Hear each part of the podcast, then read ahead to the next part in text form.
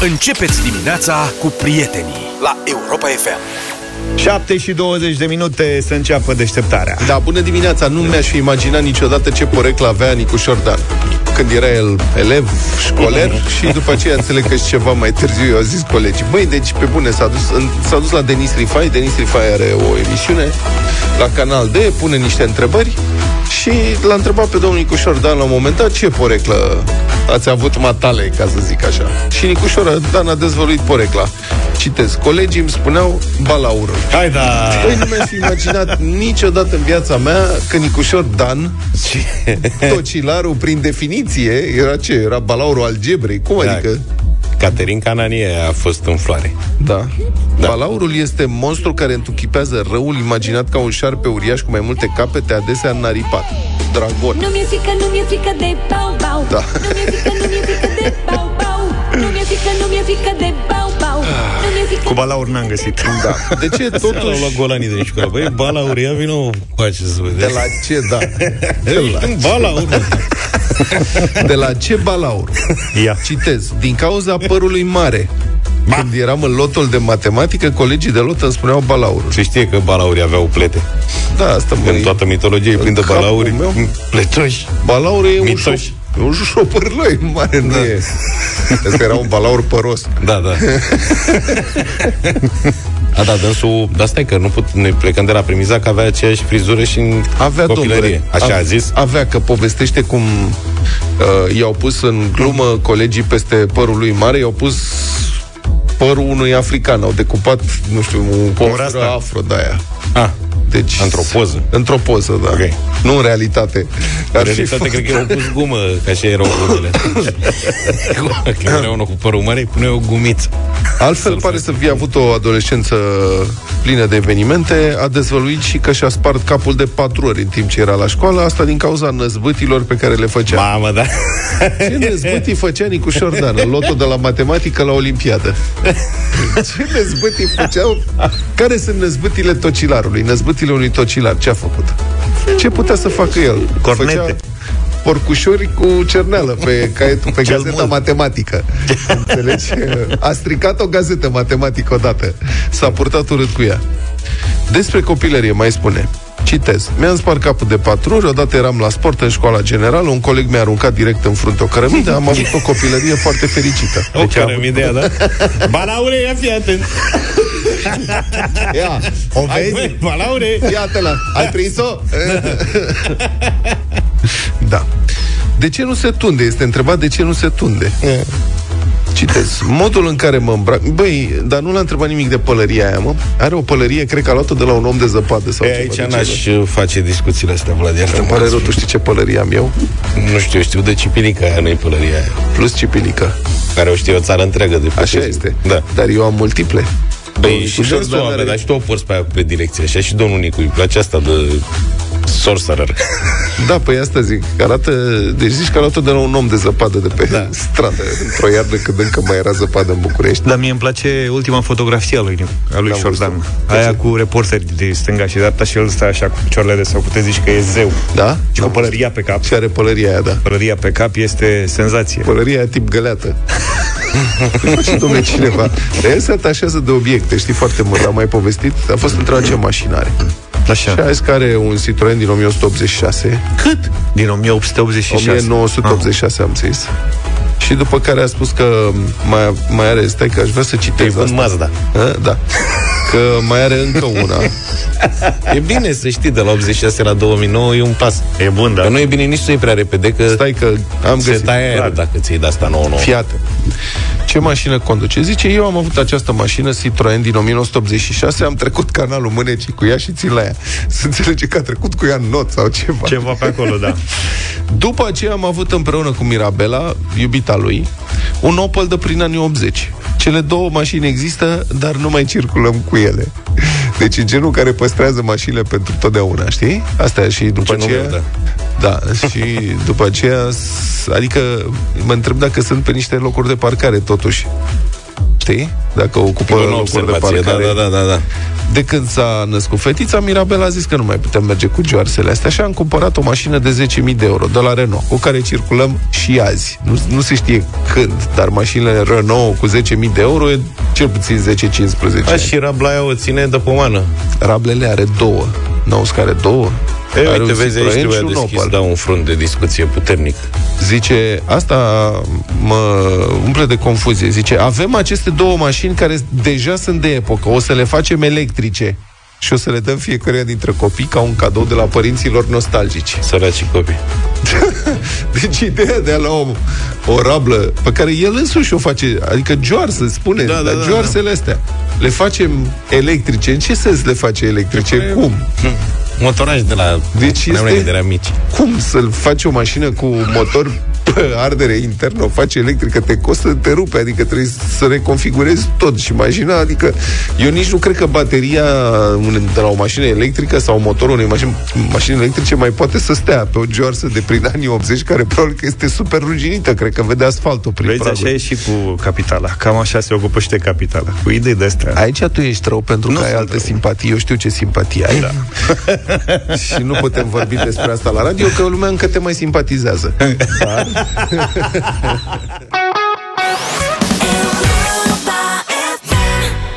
Începând de ieri, podul de la Drajna, de la kilometrul 101 de pe autostrada Soarelui, a intrat în reparații, iar circulația va fi închisă pe sensul de mers A2 către Constanța până cel târziu la 1 mai. Pe o distanță de aproximativ un kilometru, mașinile vor fi deviate pe calea 2, a anunțat CNAIR. Barbie Girl, că tot a revenit uh, la mod uh, cu ocazia lansării filmului anul trecut. Aoleu, trebuia să vorbim despre filmul ăla. La un moment dat ar trebui să purtăm o discuție O să vorbim, da. despre film, să-l facem de râs. În Franța începe introducerea experimentală a uniformei școlare pe scară largă. Se întâmplă deocamdată în 87 de școli din uh, Hexagon. Guvernul speră ca în această, sau mă rog, spera ca în această primă fază să fi fost măcar 100, sunt 87. Uh, Într-o localitate din sud Bezie, primăria a salutat momentul. Aici vor fi 700 de elevi care vor începe să poarte uniforme. Este o relatare în C4 Media. Citez. Deși în urmă cu 10 ani societatea nu părea pregătită, Totul s-a schimbat astăzi, guvernul susține inițiativa, iar consiliile a patru școli din cartiere diferite au aprobat lansarea experimentului, a precizat într-un comunicat de presă primăria acestui oraș de aproape 80.000 de locuitori, care înregistrează un nivel record de inegalitate socială. Și citind asta, mi-am adus aminte că am făcut aici dezbateri în urmă cu 10 ani, în care eu mă împotriveam feroce ideea de uniformă școlară și acum mi-am dat seama că mi-am schimbat părerea.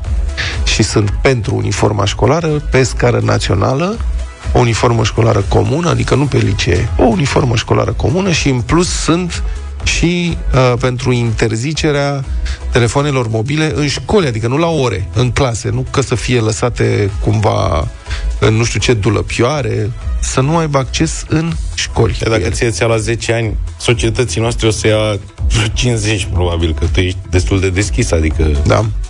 asta mă tem. Asta mă și miră, sunt îngrijorat, mă întreb dacă ce se întâmplă cu mine, de devin așa dictatorial, dar realizez că școala românească are niște uh, probleme din ce în ce mai mari cu uh, felul în care elevii încearcă să epateze, să iasă în evidență cu astfel de lucruri materiale care de fapt n-au niciun fel de semnificație și că uh, faptul că fiecare se poate îmbrăca cum vrea, poate să facă rost de sute de euro de la părinți, dacă are părinți bogați, ca să-și cumpere tenis scumpi, haine scumpe, să epateze în felul ăsta. Eu ți-am spus. Um, Că am mai avut duce de discuția fapt asta.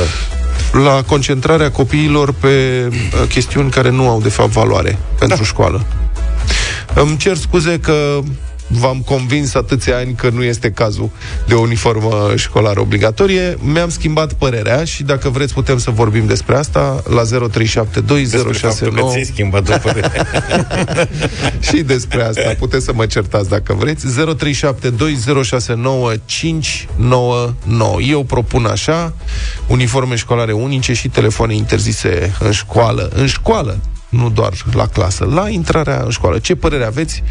Spuneți-ne care ar fi avantajele și dezavantajele. Și ca să vă spun cum este în Franța, uh, uniformele sunt gratuite și știu ce o să spuneți acum, ceea ce e foarte plauzibil. Mamă, ce tunuri o să se dea cu uniforme școlare gratuite dacă se face asta în România. ceea Nici ce măcar, este vezi că și posibil. manualele, manualele sunt gratuite în România și ne ajung întotdeauna pe la clase. S-ar putea să umble copiii dezbrăcați Mm.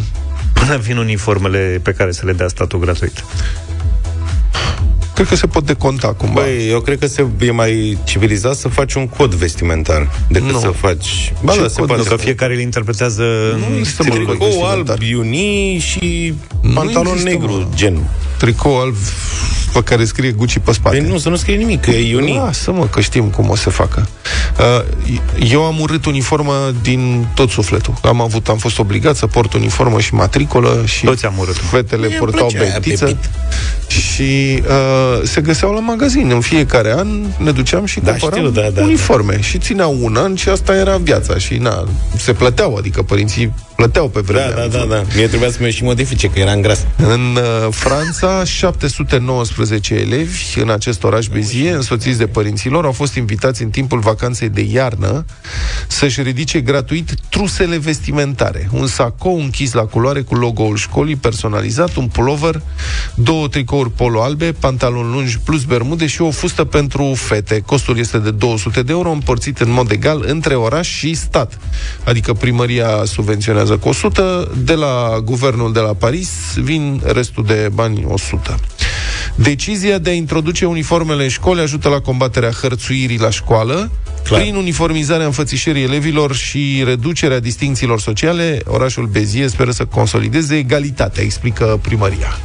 Da. 0372069599. Nu credeți că ar trebui totuși ca și Ministerul Educației în țara noastră, guvernul să facă acest pas, care sigur ar provoca multe controverse, opoziție, dar sincer, dacă nu cred că a venit momentul. Eu cred că nu e momentul. Da, hai să vedem. 0372069599.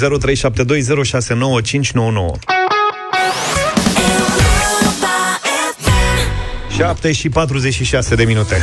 Sunt uh, pro și contra opinii, cum era de așteptat uh, la 07283132. Am primit foarte multe mesaje. Dacă se introduc uniforme obligatorii, ce? Va crește calitatea învățământului? Nu cred că uniformele sunt prioritate, spune cineva. Nu.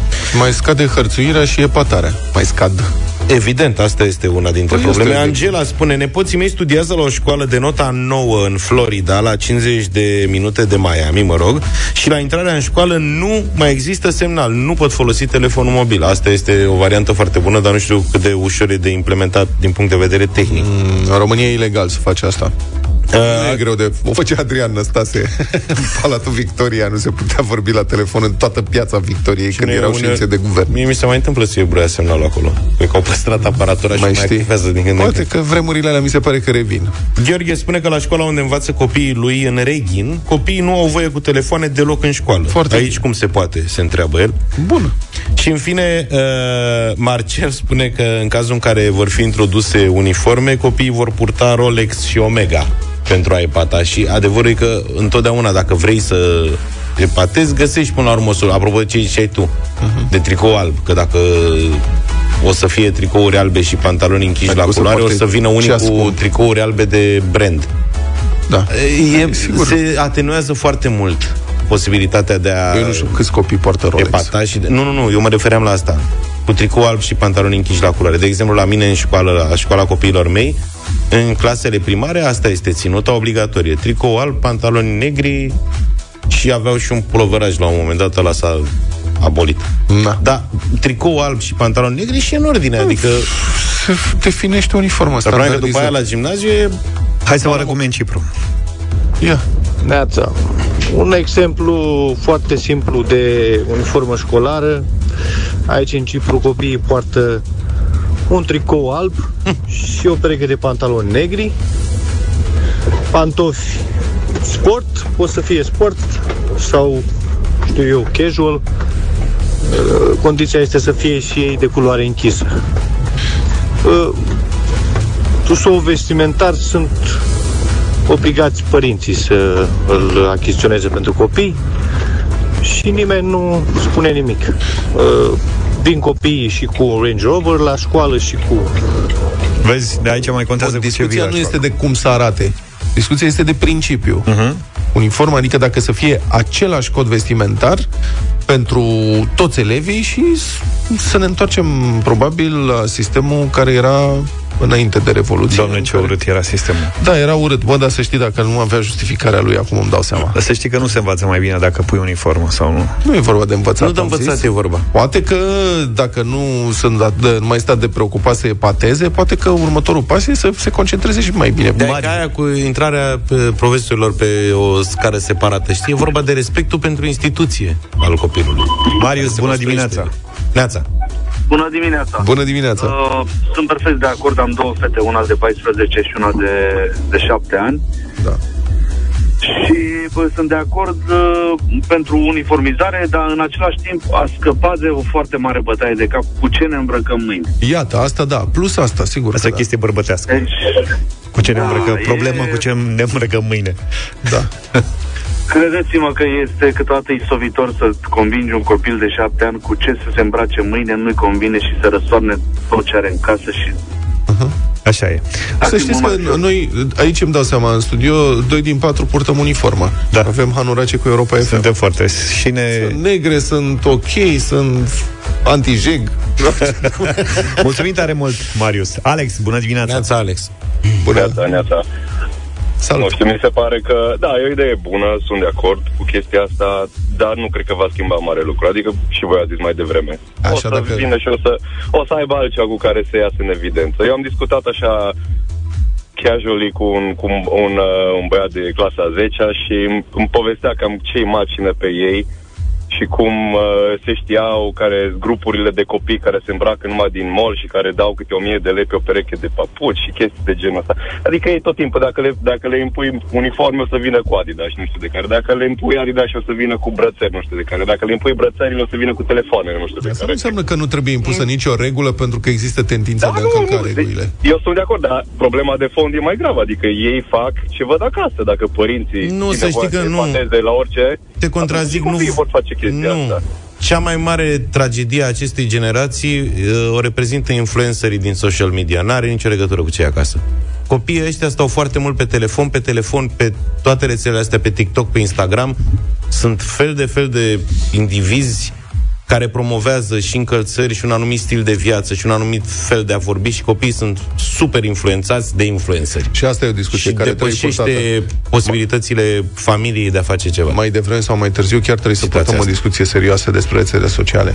Un pic, numai un pic, a venit Ana. Bună dimineața! Bună dimineața, Ana. Neața. Bună! Bună. Um, Te rog. ce aș vrea să semnalez, eu n-am nimic împotriva uniformelor, mi se pare Dar? super ok, dar întotdeauna când se dau uniformele în astea de la școală, de la nu știu ce firmă, Da? sunt niște materiale execrabile. Mhm. Adică, nu știu, mi-ar plăcea să se poată cumva alege materialul sau firma de la care să poți să iei. Da. N-am nimic, nu vreau să fie cu brand, nu vreau să fie... Adică nu vorbesc, vorbesc de Cred că, se pot material. impune. în sine. Cred că se Eu- pot impune niște standarde. Pe de altă parte, dacă uniforma aia o să fie purtată un an zi de zi, ea va fi hărtănită, făcută praf la sfârșitul anului, o arunci. Dar e un punct de vedere pertinent și uh, foarte corect în țara noastră, unde se întâmplă, nu? Că o să câștige unii niște licitații și o să se stea după niște uniforme. De-aia spun că un cod vestimentar ar fi mai aproape de realitate. Vezi? Părerea unei femei, apropo de cum ne îmbrăcăm. Da. Ciprian, Neața. Salut! Salut, Ciprian! Bună dimineața, băieți. Uh, Vă ascult cu mare interes. da, sunt de acord cu uniformele. Uh, mă așteptam să fie discuții pro și contra, pentru că așa suntem noi. Întotdeauna scoatem în evidență doar ce este Așa suntem, negativ. noi, așa suntem noi, oamenii, în general. Adică e normal Da, să avem da. păreri pro și contra, nu? Până și instalarea unei toalete publice într-un loc public uh, stârnește contra. Dar care crezi că ar fi efectul uh, impunerii uniformelor școlare în societatea românească și în învățământul românesc? Într-adevăr, așa este, nu va schimba cu mare lucru, dar uh, cumva în subconștientul copiilor uh, va deschide niște noi direcții, cum ar fi să fii pentru, o anumită, pentru un anumit grup. Inclusiv eu am o uniformă. Uh, inclusiv polițiștii, uh, medicii. Da, Nu anumite- văd nimic rău în a avea uniformă. Domenii, da. Da, mulțumesc foarte mult. Nu este un subiect care să fie cumva pe agenda politicienilor, aș vrea să precizez asta. Am pornit de la uh, o situație știre din Franța. O situație din Franța, unde experimentul acesta cuprinde mai multe școli și dacă funcționează cum trebuie, peste 2 ani abia ar urma să fie luată o decizie finală în privința reintroducerii uniformelor. Dar asta nu înseamnă că nu putem să ne gândim la asta și să discutăm. Și eu ce pot să vă spun din experiență personală e că la vârsta gimnaziului copiii își pierd tot mai mult respectul pentru școală din nefericire, din cauza a tot ceea ce se întâmplă în jurul lor și fiecare astfel de element, uniformă, lipsa telefonului, șco- bă, poarta profesorilor, pot conduce la recâștigarea respectului școlii în fața copiilor. Republica Fantastică România la Europa FM. Statul român se pregătește să cheltuiască între 7 și 9 milioane de euro din bani publici pentru a reconfigura, reamenaja, a utila și a renova vila care îi va fi atribuită președintelui Claus Iohannis. La încheierea mandatului acestuia, arată două anchete de presă, suma aceasta este de mai mult de 20 de ori mai mare decât ce a cheltuit statul pentru amenajarea vilei de protocol a precedentului președinte Traian Băsescu. 300 de mii de euro atunci. Știu că a fost o discuție întreagă, 300 de mii de euro totuși. Uh-huh. Acum am ajuns la între 7 și 9 milioane de euro. De data aceasta va fi reconfigurat un fost sediu de partid de pe Bulevardul Aviatorilor din capitală, ca locuință unifamilială. Ce a ales ceva ca Deci lumea. folosea PNL-ul ca sediu central. PNL-ul. Deci Da, nu- e în sediu PNL, e sediu central de pe fostul vremuri? sediu, Da. Acum Bun. devine locuință unifamilială, ca să vă imaginați megalomania. N-are gusturile, domnul președinte. Cele două anchete de presă semnate de redacțiile Recorder și G4 Media arată că este vorba de vila de pe aviatorilor 86, fost sediu al PNL, cum spuneam, clădirea. Clădirea are 1200 de metri pătrați. Pe trei niveluri. Are un subsol în care sunt o mulțime de spații tehnice, parter, etaj, plus un teren de 1100 de metri pătrați, 1110 metri pătrați. Se află în marginea parcului Herestrău, practic în faimosul cartier primăverii, favoritul nomenclaturii comuniste. De altfel, vila a fost, ea a fost construită după război și a fost locuită inițial de Gheorghe Gheorghiu Dej, fostul lider comunist din anii 50-60, după aceea de alți fruntași comuniști. Lucrările acestea se fac într-un secret absolut. Nici jurnaliștii Recorder, nici cei de la G4 Media nu au putut obține vreun răspuns oficial din partea instituțiilor care se ocupă de transformarea palatului, fost sediu de partid, în vilă unifamilială. Dar datele coroborate și uh, diverse contracte obținute arată că beneficiarul acestei investiții de un lux orbitor va fi președintele Iohannis. Printre altele, palatul va beneficia de fotovoltaice și pompe de căldură menite să reducă costurile de întreținere. Potrivit legii, singurele, singurii locatari ai reședințelor de protocol care își plătesc singuri utilitățile sunt foștii șefi de stat. De ce zâmbiți, domnul Luca? Că îmi place că, uite, cu preocupare pentru economie, cu... Da, păi, când ai, o, mai palatul, când ai 1200 de metri pătrați de întreținut și încălzit, te gândești că o să te coste mult. asta, deci dânsul o fi întrebat, bă, cât costă renovările? Da. A, toate ca toate, cât o să fie întreținerea? Da, cât o să fie întreținerea? Păi la 1200 de metri pătrați, cam scump. Nu nimic. Din bani publici să punem fotovoltaice. La 1000 de euro kilowattul pentru a mai reduce întreținerea, oare câți kilowatt s-or monta acolo? Plus pompe de căldură, logic. Mă întreb dacă a fost suficient de prudent să pună și baterii, ca să încarce bateriile, să nu mai depindă deloc. O, dar ai dat o idee. Da. Uh, sunt două dormitoare separate de câte 37 de metri pătrați dormitorul. Dar dânsul merge cu doamna pe Valea Cascadelor să aleagă Grecia când se ajunge la finisaje sau cum? Adică nu știu cum vor merge lucrurile în lumea asta, știi? Am văzut că la finisaje se lucrează cu firme, da, bună asta. Bună asta, da. Mai ales când ai buget nelimitat. Dar se merge cu firme top. Adică una dintre firmele care face finisaje acolo se ocupă și de Catedrala Mântuirii Neamului. E bine, mă, și acum ce vrea să facă cu unii la negru, cu doi Cu meseria asta, Da. să-l lase... Trebuie să termine lucrarea. lucrarea. să-și ia liber de Sfântul Andrei, să zică că i-a murit cineva, să vrei să-l plimbe până se termină mandatul și nu mai apucă să... Asta zic.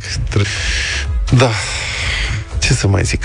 Um, Fiecare dormitor are evident sala sa de baie și uh, câte o sală de sport.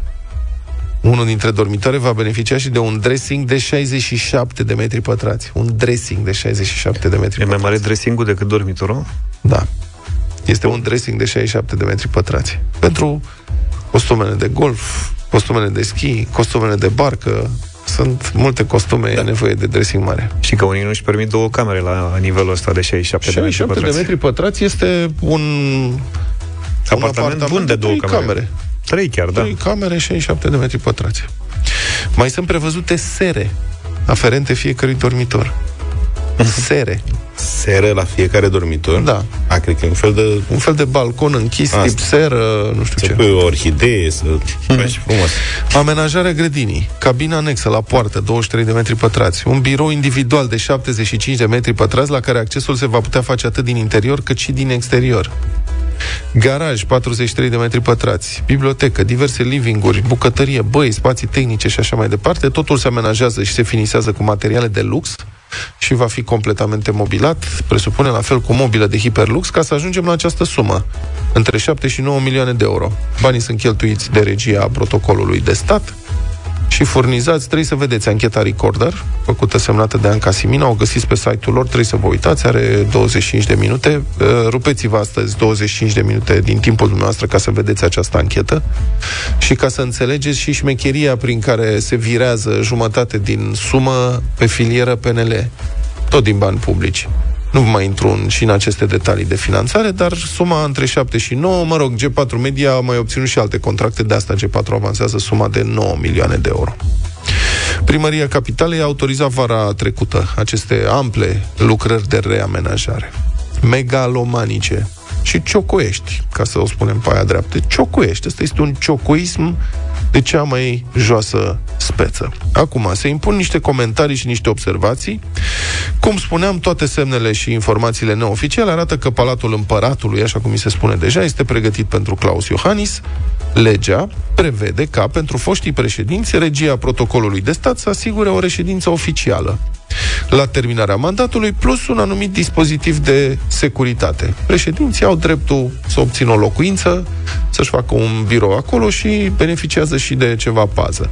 Emil Constantinescu a primit locuință, Traian Băsescu a primit locuință, am senzația, nu vreau să mă înșel, că n-am apucat să verific, am senzația că Ion Iliescu a folosit casa în care locuia deja, pe Molier. Nu cred că a primit locuință nouă.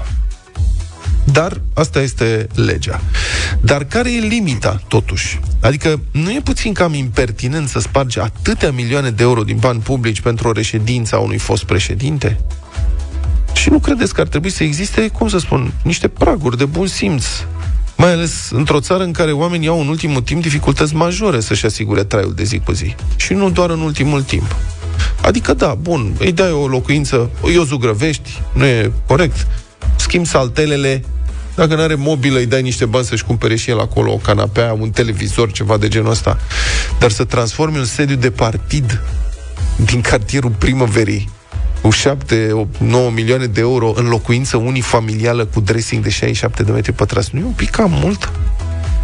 Adică, pe bune, nu e un semn de fo- foarte acută proastă creștere să te ciocuiești așa la lux personal din bani publici? Că de asta e problema. Adică vorbim de bani publici. Nu se întreabă nimeni cum locuiește Ion Țiriac. Sau patronul de la Rapid, domnul Șucu.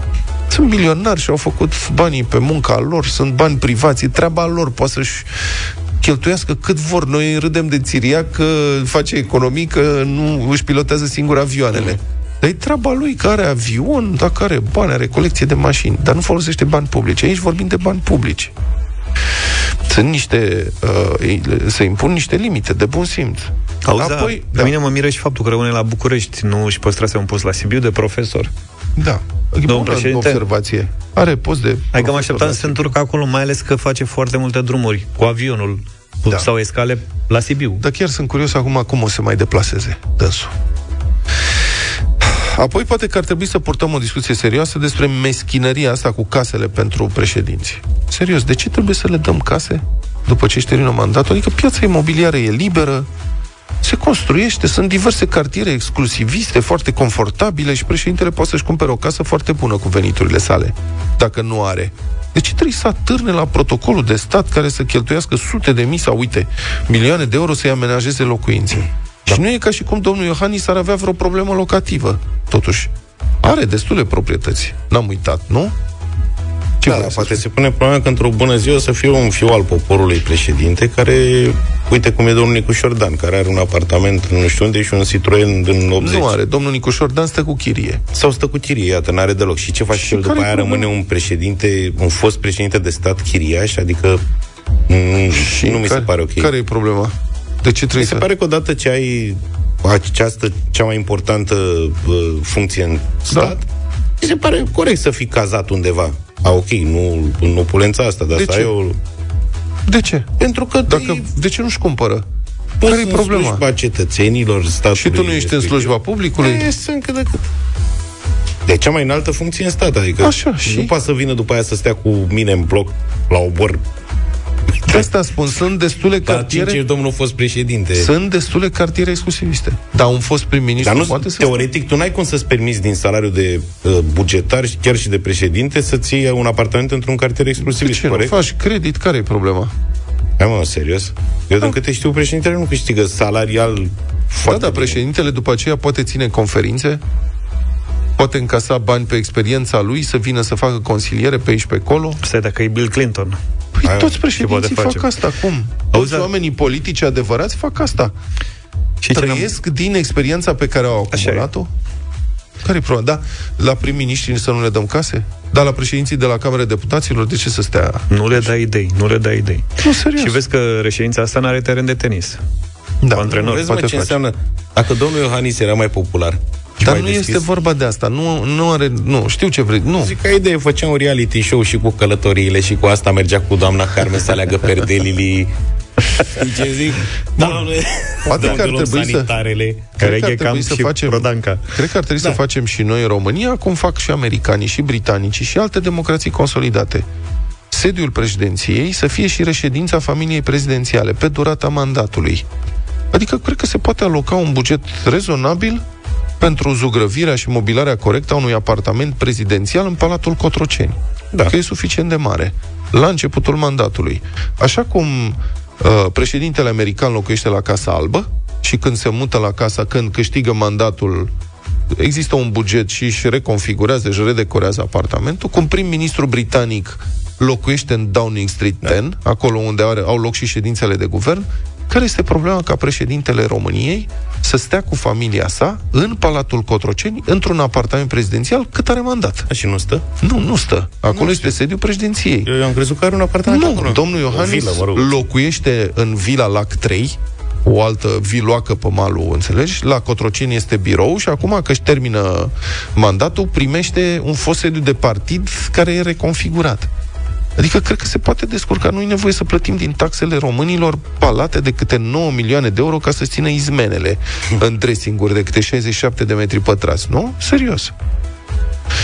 O să urmărim ce se întâmplă cu Palatul Împăratului, cum mi se spune, care de fapt cred că să-i spunem Palatul Ciocoiesc. Cred că așa ar trebui să-i spunem.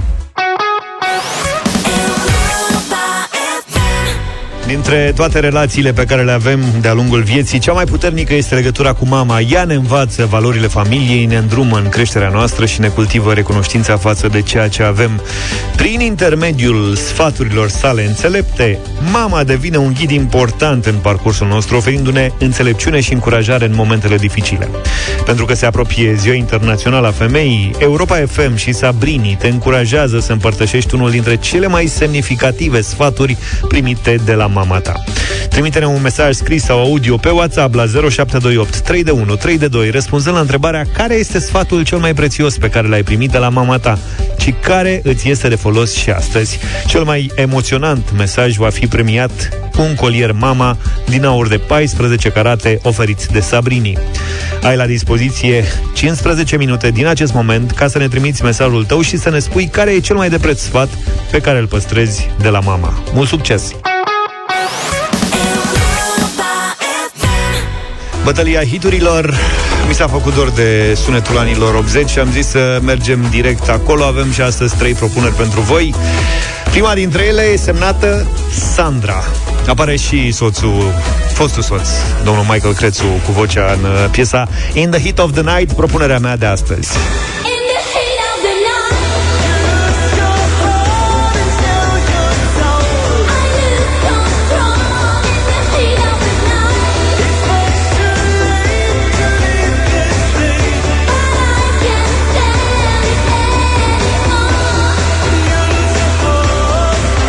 Dacă vă e dor de sunetul ăsta, votați Sandra in the heat of the night. Tot din anii 80 este și piesa mea interpretată de un actor, de Patrick Swayze, She's Like the Wind, de pe coloana sonoră a filmului celebru. Can't look in her eyes.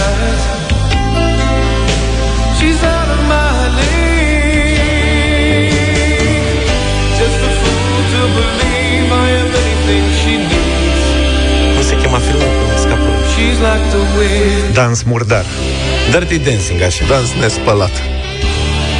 Propunerea mea, Phil Collins, nu poți să grăbești dragostea.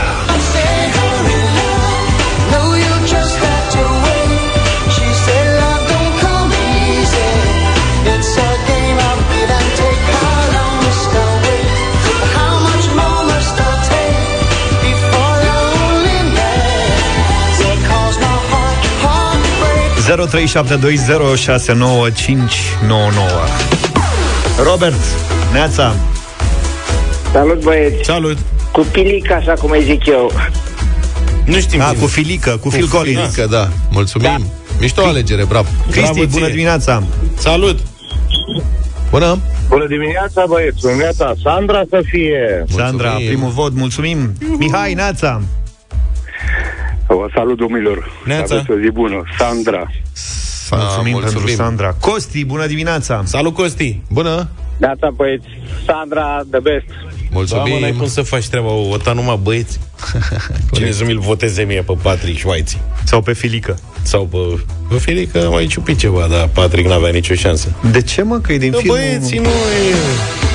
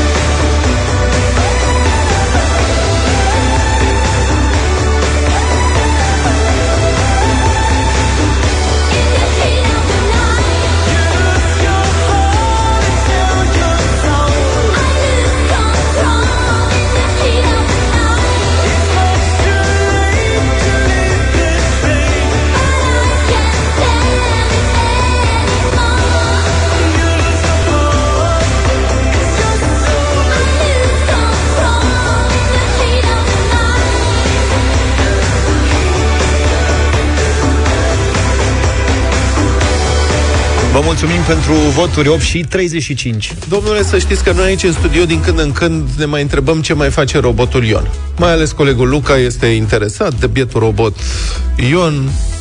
Ce mai face? Da, da, da. Chiar Ah, sunt curios. Ok. Se updatează. Ce s-o fi ales de el? Se actualizează. Este practic în continuare la job. Ca mulți alți colegi de ai dânsului, Ministrul Cercetării, Inovării și Digitalizării, domnul Bogdan Ivan, a afirmat că robotul Ion este pe cale să treacă într-o etapă mai utilă pentru cetățeni și va putea să ofere informații. Lucrăm acum, spune domnul Ivan, la Digi24, lucrăm acum la un modul în care, folosind modelul ChatGPT, să vină robotul Ion, se înțelege, cu răspunsuri practice legate de asistența pentru reînnoirea documentelor. Când s-a zis că lucrăm la un modul, m-am gândit că spune lucrăm la un ciorap sau... Da, da, da. Dau un exemplu foarte simplu, spune domnul ministru. Vei putea să-l întrebi pe robotul Ion direct de pe telefon. Mi-a inspirat buletinul ieri. Nu cred. Sunt din sectorul 6. Ce trebuie să fac? Iar robotul Ion o să răspundă. Online faci programare pentru reînnoirea buletinului, după care te deplasezi fizic pe strada X la serviciul de înnoire a documentelor între ora 14 și la ghișeul 3. E că nici măcar nu-ți face el programarea, pe și Nu. care mai e șmecherie. Vezi? Practic e un fel de Adică măcar Google. dacă îi spuneai, cu metre, fă și mie o programare, te rog, mâine, că nu sunt nu poți pun mâinile pe telefon, sunt la volan. Asta se face la guvern, sunt niște roboței care fac asta. Când sună domnul ministru, se execută imediat, nu știu dacă îi cheamă Ion, poate că pe unii îi cheamă Ion, sunt mai mulți. Tot așa, inteligență artificială, dar uh, roboți de bază. Mă, Ion îți dă, dar nu-ți bagă și în traist acum. Ce vrei să-ți Corect, facă da, toată da, da. treaba? Da. Ce l-ați întrebat, frate, pe robotul Ion, dacă ar fi să fie? Că el e pe bani publici al nostru. Mai țineți minte că a fost lansat cu domnul Ciucă? Domnul Ciucă O, l-a da. lansat. A fost un moment complet bizar de neuitat. A avut niște replici înregistrate de un actor și nici măcar n-au făcut exercițiile necesare, adică să apese pe buton să pornească, cum face domnul Zaf. Domnul Zaf știe, când îi fac semn așa, pac, el apasă butonul, pornește imediat înregistrarea a ceva și atunci totul curge, adică este un... Îți trebuie și talent să apeși butonul. Fii Da, atent, fii atent. Ia, fiți, fiți atenți. Învață-mă să fiu român. Asta e Ion, Ce trebuie să știu despre România? dialog cu domnul Ciucă. România este o țară frumoasă cu oameni frumoși. Acum Ion gândește, mă înțelegi? Am înțeles. Învăț.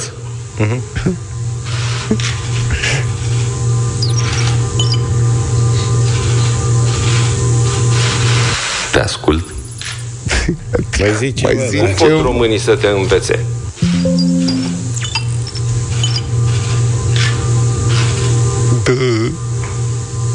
Invit românii să intre pe ion.gov.ro Așa pot învăța să-i reprezint. Ca într-o oglindă. Cu fiecare tag, mesaj, share sau postare publică. Noi suntem Ion. Mai înțeles?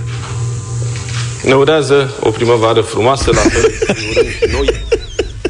Nu, aici n-ai înțeles. E robotul Ciucă care a dat eroare. Deci, așa pot să învăț. Fiți atenți, de urează o primăvară frumoasă, ați prins-o? Deci domnului prim-ministru i-au montat atunci la valieră, l-au pus să învețe niște propoziții pe care să le rostească într-o anumită ordine, în timp ce pe ecran apărea Sanchi transcris dialogul. Da, da, da. Și domnul prim-ministru Ciuc a întrebat cum pot românii să te învețe. Și pe ecran a apărut transcrierea. Cum te pot învăța românii. Deci, complet pe lângă. Bun. Mesaje WhatsApp 0728 3 de 1 3 de 2. Dacă aveți întrebări pentru robotul Ion de la guvern, vă Ăsta rog e momentul. să transmiteți pe WhatsApp. Le citim, citim câteva dintre ele după uh, publicitate.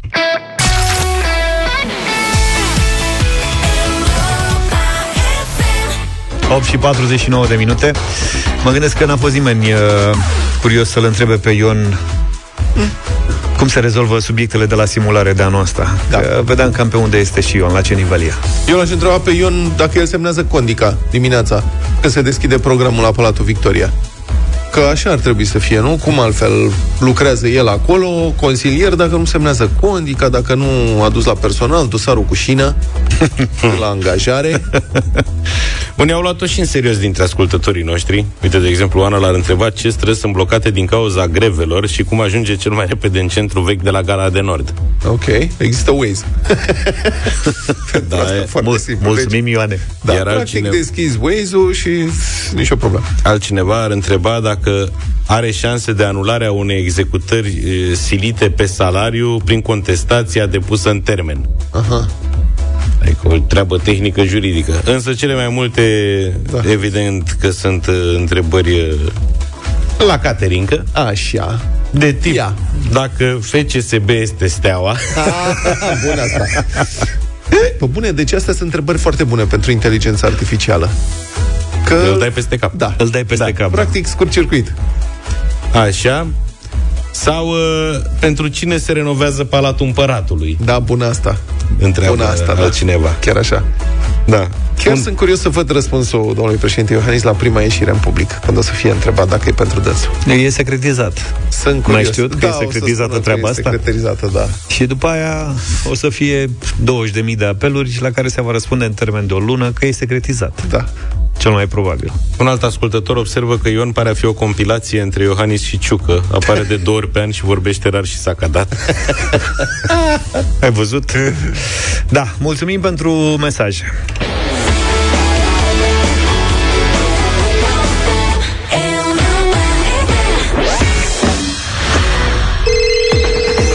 Vă mulțumim tuturor pentru mesajele trimise, vă mărturisim că ne-ați emoționat cu poveștile voastre și ne-ar fi plăcut să vă putem răsplăti pe fiecare dintre voi, dar pentru că e vorba de un concurs, nu putem avea decât un singur uh, câștigător. Uite ce mesaje am uh, primit în această dimineață. Mie mama mi-a dat sfat să caut să mă mărit cu un bărbat din aceeași religie cu mine, ceea ce am și făcut. Apoi mi-a mai spus să nu locuiesc nici cu ei, nici cu socrii. De asemenea, am ascultat. Mulțumim pentru mesajul tău. Mama m-a învățat să nu las pe nimeni să mă definească și să nu permit nimănui să intre cu bocanci în viața și sufletul meu. Așa am ajuns o femeie stabilă emoțional. Te iubesc, mama Cristina din București ne-a spus asta. Minodora a spus, bună dimineața, cel mai de preț uh, sfat pe care l-am primit de la mama a fost să fiu mereu încrezătoare că voi reuși, să nu mă dau bătută, că în orice zi în care soarele strălucește pe cer, e o zi în care ești binecuvântat să trăiești și să te bucuri. Mesajul câștigător de astăzi vine de la Mirela. Sfatul de la mama mea, înger, îmi spunea cu blândețe să-mi păstrez demnitatea în orice împrejurare, să nu fac rău nimănui, să fiu bună, să muncesc, să ajut, să respect toți oamenii, să fiu corectă și să mă rog pentru putere și înțelepciune, ca să rămân așa, iar când ea nu va mai fi, să nu uit nimic din toate astea. Mirela, felicitări! Astăzi uh, premiul merge la tine. Uh, Felicitări uh, și pentru colierul Mama de la Sabrini, pe care l-ai câștigat astăzi la Europa FM. Fii și mâine alături de noi în deșteptarea. Până pe 8 martie sunt șanse să câștigi chiar tu premiul de la Sabrini.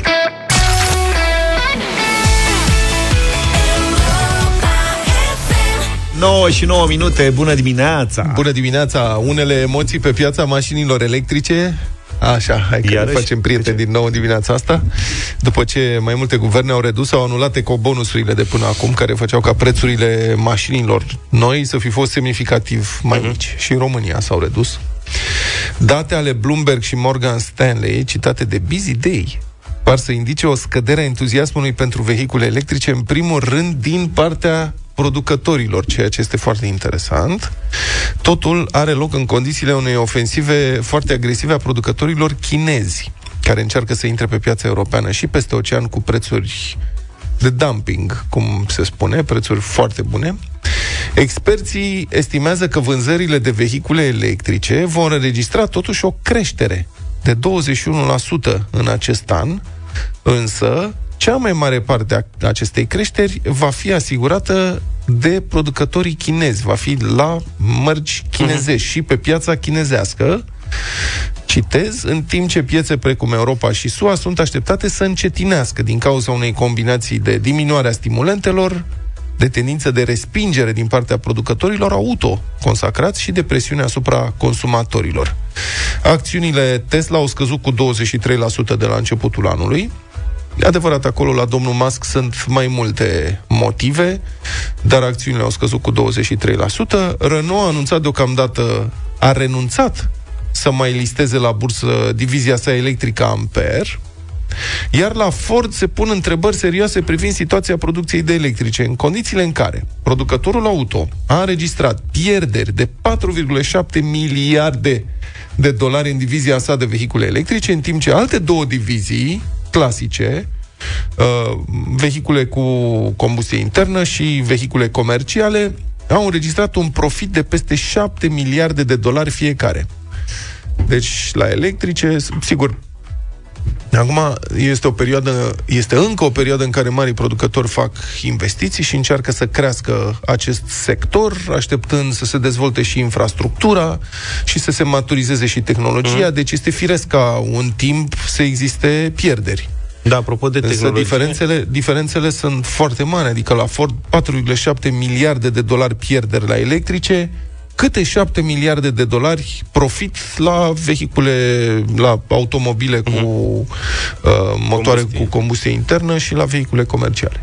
Dar apropo de asta, am o curiozitate pe care poate mi-o satisfac acum cu ocazia acestei intervenții, poate mă ajută ascultătorii la 07283132. Au trecut aproape 10 ani de când s-au lansat mașinile electrice. Ia, electrice la mâna a doua. Nu, ăia care sunt în primele, care și-au luat printre primele mașini electrice da. sau care și le-au luat de 7 mai ani. fac cu ele? Mă, cum merge treaba? E ca la telefon cu bateria? Adică acum de-abia mai ajung până la poștă cu ea? Sau, știi? Cât de da. mult scade uh, capacitatea bateriei de la un an la altul? Mhm. Mă întreb. Adică, că poate că ai văzut electrocasnice, de exemplu, am un aspirator de la vertical, da? Mhm. Are 3 ani. Da. Deja el inițial Gâfâie. ținea vreo 20 de minute, acum Da. ai- are 5 minute autonomie Mhm. și am sunat să întreb cât costă o baterie și ca idee, deci aparatul costă 1100 de lei nou și bateria costă 600 de lei plus manoperă, deci Da, deci mai și bine din câte schimb. știu și la mașinile astea, asta e o problemă, că bateriile sunt enorm de scumpe, practic nejustificat de... Ai mai bine ți altă mașină, din ce am înțeles, nu știu. Da, nu știu care este Dar sunt situația. curios cât de vertiginos scade capacitatea de încărcare. Da, reducerea 0728 3 de 1 3 de 2, proprietari de mașini electrice mai vechi, dacă puteți să ne Din spuneți prima generație, Care este practic. situația? Da. Alea care oricum Știu că- aveau autonomie mică, aveau 100 de kilometri. Acum ce mai... Adică după 7-8 ani Da. Te mai pui, ajungi, te pui în grădină ajungi cu la piață cu ea. coteți de porumbei și În urmă îi cu scoți. 10 ani am testat eu un BMW i3, la vremea respectivă, printre primele mașini electrice care se găseau în România. Foarte mișto mașina, mi-a plăcut foarte mult, o dinamică excelentă. Mașinile electrice au o dinamică grozavă, adică sunt foarte plăcut de condus, dar știu că am întrebat dacă pot să mă duc până la Brașov și înapoi și mi s-a răspuns nu. Mai bine stai cu mintea ai- aici, pentru că autonomia era ceva gen 150 de kilometri și am vorbit, cred că săptămâna trecută sau acum vreo două, trei săptămâni, cu cineva care are un BMW i3 din prima generație și care mi-a spus că mai folosește mașina așa, ca să se ducă la piață, până la piață și înapoi, că nu ține mai mult uh, bateria, dar nici n-a încercat să schimbe nimic la ea, asta a fost, atâta merge, nici nu și-a pus problema cât, uh, cât ar trebui să um, coste dacă ar fi să schimbe ceva. Iar în privința industriei electricelor, experții reamintesc că industria ar trebui să îndeplinească patru condiții esențiale pentru ca mașinile electrice să fie într-adevăr adoptate pe scară largă. Sunt foarte mulți cei care își cumpără mașini electrice, tot respectul pentru ei, uh, au o parte de o experiență de conducere cu totul deosebită, dar și de utilizator total deosebită. Deci, aceste condiții ar fi ca mașinile să folosească energii regenerabile uh, cât mai mult, adică infrastructura de încărcare, să existe o rețea suficient de mare de stații de reîncărcare, ceea ce în România, mă scuzați, deși lucrurile s-au mai schimbat în bine, încă nu e suficient, să fie disponibile mașini cu autonomie suficient de mare, iar acestea să aibă prețuri accesibile. Acum, autonomia a mai crescut, adică sunt mașini care au autonomie de 500 de kilometri real, mi se pare, mi se pare ok. Fără aer condiționat, eventual Da. la vale și nu dai drumul nici la radio. Aparent nu avem de, ascultători cu mașinile de vechi, avem câteva exemple din, cu mașini 2021-2022 ani de fabricație. Păi asta e o mașină de 2-3 ani. Da, din 2021, în 70.000 de kilometri, zice că testul bateriei a arătat o degradare de doar 5%. Da, ok, Uite. foarte bine. Renault Zoe, 5 ani, 75 de km autonomie azi. În loc de... Avea 250, dacă nu mi-aduc 320. Nu avea vara 320. Cine? Ce mașină avea 320? Zoe. Renault Zoe de 5 ani 320? vechime. Nu cred asta. Așa? Și zice 75 de kilometri autonomie azi, 250 de kilometri avea inițial pe vreme mai rece. Mamă, mi se pare dramatic, adică e o scădere de trei ori. Da. Mulțumim. Urmează dublu sau nimic.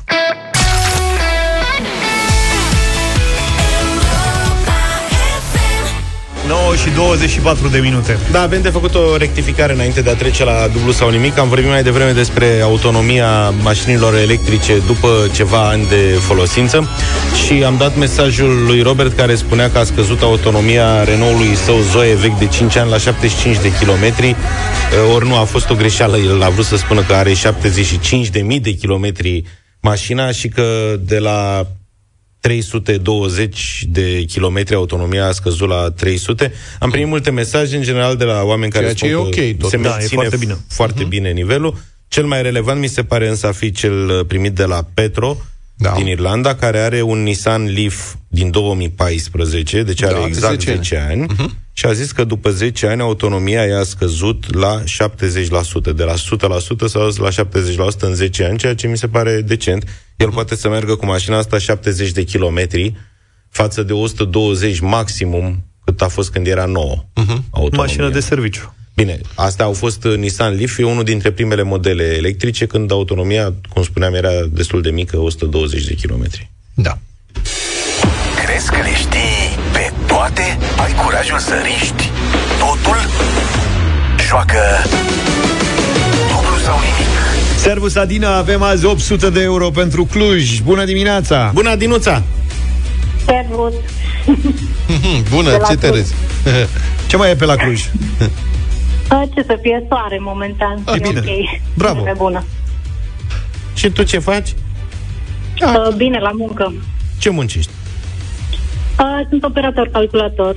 Ok. Și unde operezi? Adică... Le operează la secția de terapie La, la, intensivă. la o, o firmă de transporturi din Cluj. Practic, Ok, bravo, Adina. se intră dimineața în sala de operații, vin calculatoarele pe bandă rulantă și ea le operează. Ești la birou, Exact. nu? Da, da. Colegi? Da, sunt cu colegul meu Bogdan. Colectiv. Deci acum avem, uh, da, iată, un colectiv restrâns de doi, un binom.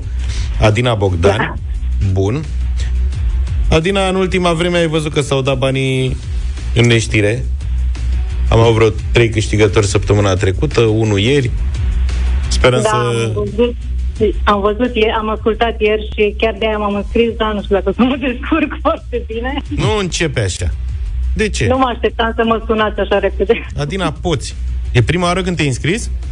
Da. A, ce O tare! singură dată. E incredibil. Vezi, uh, băi, Ce tare. vezi că mereu credem că e făcătură la loto. Băia care joacă un bilet odată și câștigă premiu. Uite că se poate și la dublu sau nimic. Se înscriu unii săraci de ani de zile. Te preocupă, ești dărâmat că s-a câștigat la loto, a? A, nu, dar... Iară cu variante simple. Bine. Adina, așadar, astăzi începem de la 100 de euro. Lasă la o parte emoțiile. Trage-l lângă tine pe Bogdan. Având în vedere că e prima oară când te înscrii, mă simt nevoie să-ți uh, reamintesc. Trebuie să răspunzi în 6 secunde, ceea ce știi foarte bine că la Cluj poate fi puțin. Și uh, Bogdan... Asta e un răutăcism. Ce urât. Ai, mă, o glumă Ce rău, ce obișnuită. răutate. Te-a deranjat, Adina, ce am zis? Nu, nu, nu. Te rog să Nici am vezi. auzit prea bine de emoții, deci... Asta e cel mai bine. Ideea e că dacă te ajută Bogdan, da? Trebuie ca tu să fii cea care rostește uh, ultimul răspuns, da? Cel ce va fi luat în Mulțumesc. considerare, da? Da, da. Bine, Adina, baftă! Mulțumesc. 100 de euro.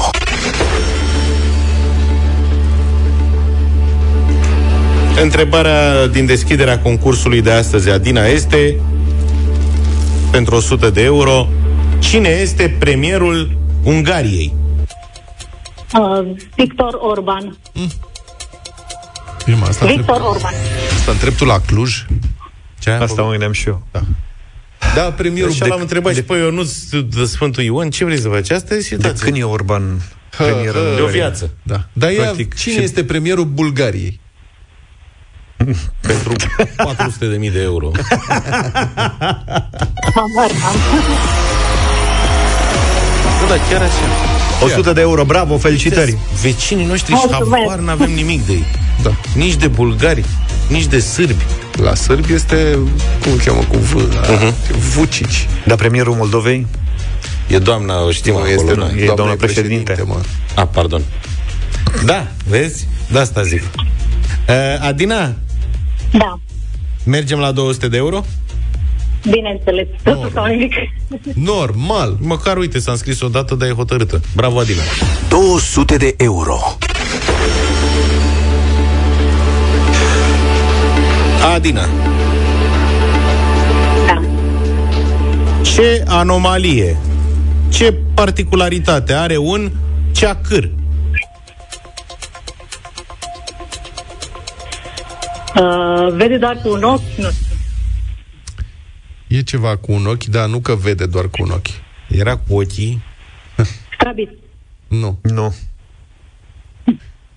Asta cu strabismul, din ce am înțeles eu, s-ar mai zice pe aici, pe acolo. Adică dacă zicea în timpul regulamentar strabism, aveam o situație. Nu aveam. Nu s-a zis niciodată. Am da, găsit nu știu, am eu, auzit termenul, dar nu, am nu găsit mi-a eu că venit. eu acum verific orice întrebare, suflu și în iaurt. Să știi că sunt Dacă niște, o cauți pe Dex, găsește asta. sunt niște căței foarte, foarte drăguți. Ha. De talie medie. Nu. Ba da. Ciobănești australieni. Care se întâmplă destul de des să fie ceacări. Și la husky cred că este regulă. La Ah, husky nu, un husky ochi au și verde albaștri. sunt o căpuță. N-am văzut husky ceacăr în viața mea. Husky ceacări mulți. Unde ai văzut, mă? Unde ai ai văzut Nu ceacări? te văd de aici, bați câmpi. E, Sunt uh, o rasă de sectorul 2. Adina ceacâr este se spune unei ființe care are un ochi de o culoare și altul de altă culoare, are ochii de culori diferite. Da, am aflat Asta ceva. Fie el om, Au. câine, Ia să- da. Așa că ne pare rău, te-am încuiat cu întrebarea asta. David Bowie Nu era au nicio ceacăr. problemă. A Da. fost o experiență deosebită. Da. Ne bucurăm, Adinuța, și mâine o luăm de la 200, creștem puțin nivelul. Că ne dorici de concursuri cu premii mai mari.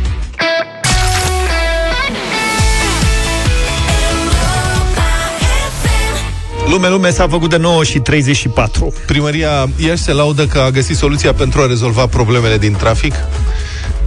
Crezi că semaforizare? Crezi că pasaje? Dar ce? Benze bicicletă? E și foarte aglomerat dimineața. Pietonale? Na. Le dă voie angajaților să vină la lucru între ora 7 și ora 8.30.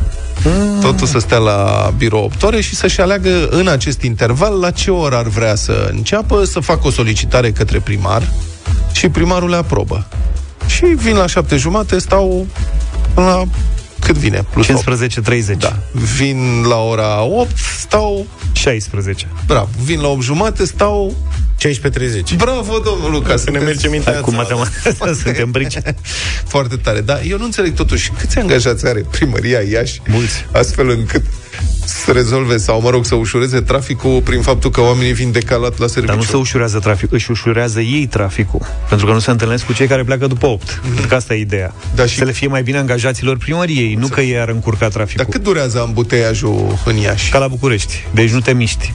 Nu te miști în zone în care nu te miști. E fix ca la noi. Asta Na, întreb. eu n-am crezut asta. Între cât și cât, pentru că în București, practic, începând cu șapte jumate, Da, până, spre până la 10. nouă jumate încolo, ești da. mort. Am ajuns eu odată acasă la ea și am plecat, no, am uh, condus noaptea în vacanță. Și când am ajuns dimineață, mai cred bine că- mă opream la marginea orașului, dormeam un pic și după aia... Cred că și noi ar trebui să aplicăm asta. Ca să ușurăm traficul, ar trebui să putem să alege când să înceapă matinalul. Și în fiecare zi să avem altă oră. Eu cred că este ideal cum Între mi se opt- întâmplă. 8 jumate, 15, 30 aș vedea și facem matinalul de prânz. Care ar fi Păi problema? vrei tu să vii la prânz din Corbeanca? Am eu cu studio mobil. Fac cu studio mobil de Ah, acasă. păi așa poți să-l faci oricând, mai bine le registrezi.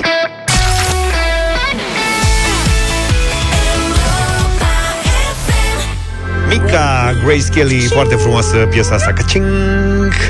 9 și 44 de minute. De câteva zile avem uh, lansată o piesă de la Biță, Puia și Adrian Despot. Măi băiet, Ciudățică combinație, dar am găsit-o. Legenda ta se numește Biță, Puia și Adrian Despot, Radio Voting 0372 069599.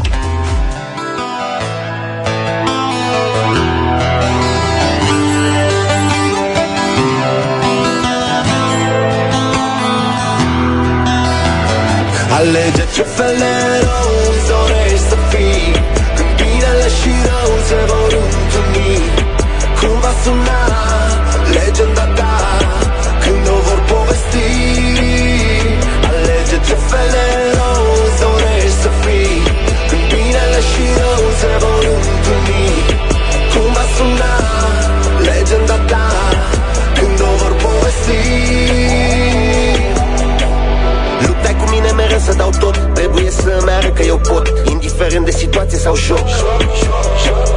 Unii spuneau că eu nu o să pot. Punem pariu, bag mâna în foc. Nu m-am oprit până la primul loc.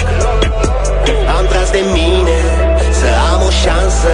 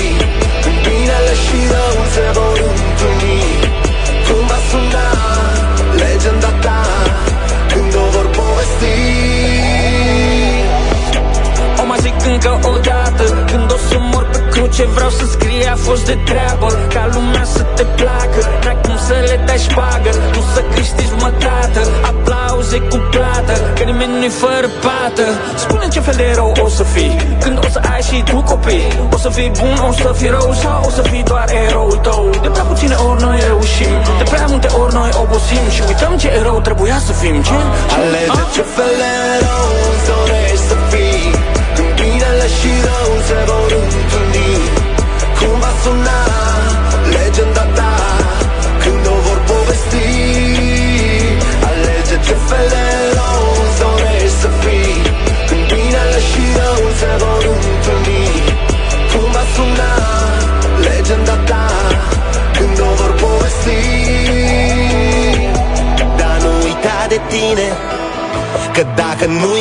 ești tu, ești nimeni.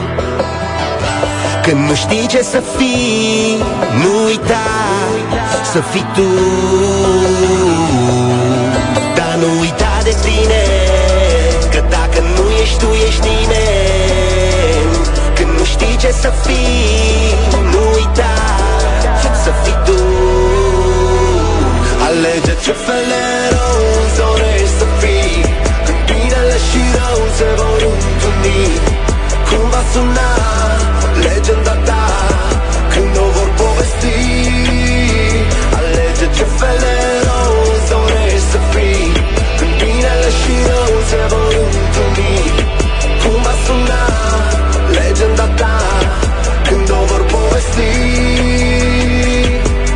Puia și Adi Despot, legenda ta, radio voting în deșteptarea. 0372069599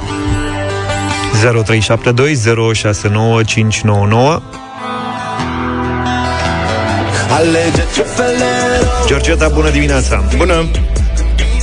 Bună dimineața! Uh, da, o combinație foarte reușită.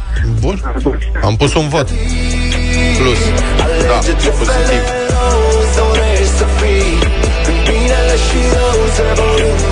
Bună, Maria! Bună! Bună dimineața! Nu are cum să nu ia 10 la focul dulce. Luptai cu mine mereu să dau tot Trebuie să meargă că eu pot Indiferent de situație sau șoc Unii spuneau că eu nu o să pot Punem pariu, bag mâna în foc Dănuț, salut! Salut! Bună dimineața! Bună, Dănuț! Ei, uite că nu o să ia 10 de da. Da. Chiar dacă sunt persoane cunoscute din showbizul muzical, din domeniul muzical, e o lălăială. Eu am mai spus, uh, un mesaje din astea, deci muzica unde e? Eu vreau muzică, nu mesaje. Uite aici, uite aici. Să meargă la capitolul poezii. Nu. Unde e muzica? Unde e partea muzicală? O lălăială. O... Și iar de mesaje transmise Mulțumim, Dănuț! Mulțumim pentru vot, Dănuț! Dănuț, stai de vorbă cu Maria, vezi, vezi cum vă înțelegeți. Vasile, salut! Bună dimineața, băieții veseli. Din partea mea, un mare da pentru băieții din București. Să știți că, într-adevăr, cântă băieții. Nu intrăm în uh, Tamtamur, dar cântă, de adevărat. Cântă toți, da. cu plăcere. Așa e. Câștigi mătată, aplauze cu plată Că nimeni nu-i fără pată spune ce fel de erou o să fii Când o să ai și tu copii O să fii bun Bună dimineața, Daniela! Salut! Bună dimineața! Un vot da, mare, de la Iași, o colaborare bună. Mulțumim! 4-1. Na.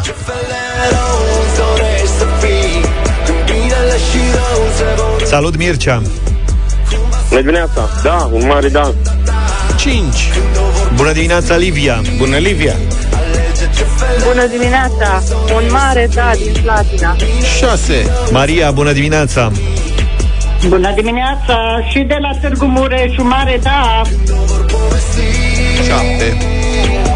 Dar nu uita de tine Că dacă nu ești tu, ești nimeni Când nu știi ce să fii Nu uita să fii tu. Dar nu uita de tine Că dacă nu ești tu, ești nimeni. Când nu știi ce să fii Nu uita să fii tu. Alege ce fel de Bună dimineața, Mirela! Bună dimineața! Bonjour! Uh, un mare da din Timișoara. Da. O foarte faină colaborarea. Păi, deci... Era pe drumul să cânte odată În mijlocul drumului Dănuț. Dănuț. Pacii nu se trece. Ce Exact. Ce Ce e e la la ea, la ea, versuri. Eu vreau muzică. Asta, unii muzică. Unii muzică, unii muzică. Hai cu ultimul vot. Dacă facem 9-1. Da. Mai trage o linie pe Răboș Luca. Ovidiu, bună dimineața! Neața! Bună dimineața de la Deva, un da cinstit. Mulțumim, Ovidiu. N-a mai fost de mult 9-1. Zi tu situație. Da, domnule, e ceva îngrozitor. Nu s-a mai întâmplat. Trebuie să ne gândim. Poate că la anul, pe vremea asta, o să fie alte vremuri.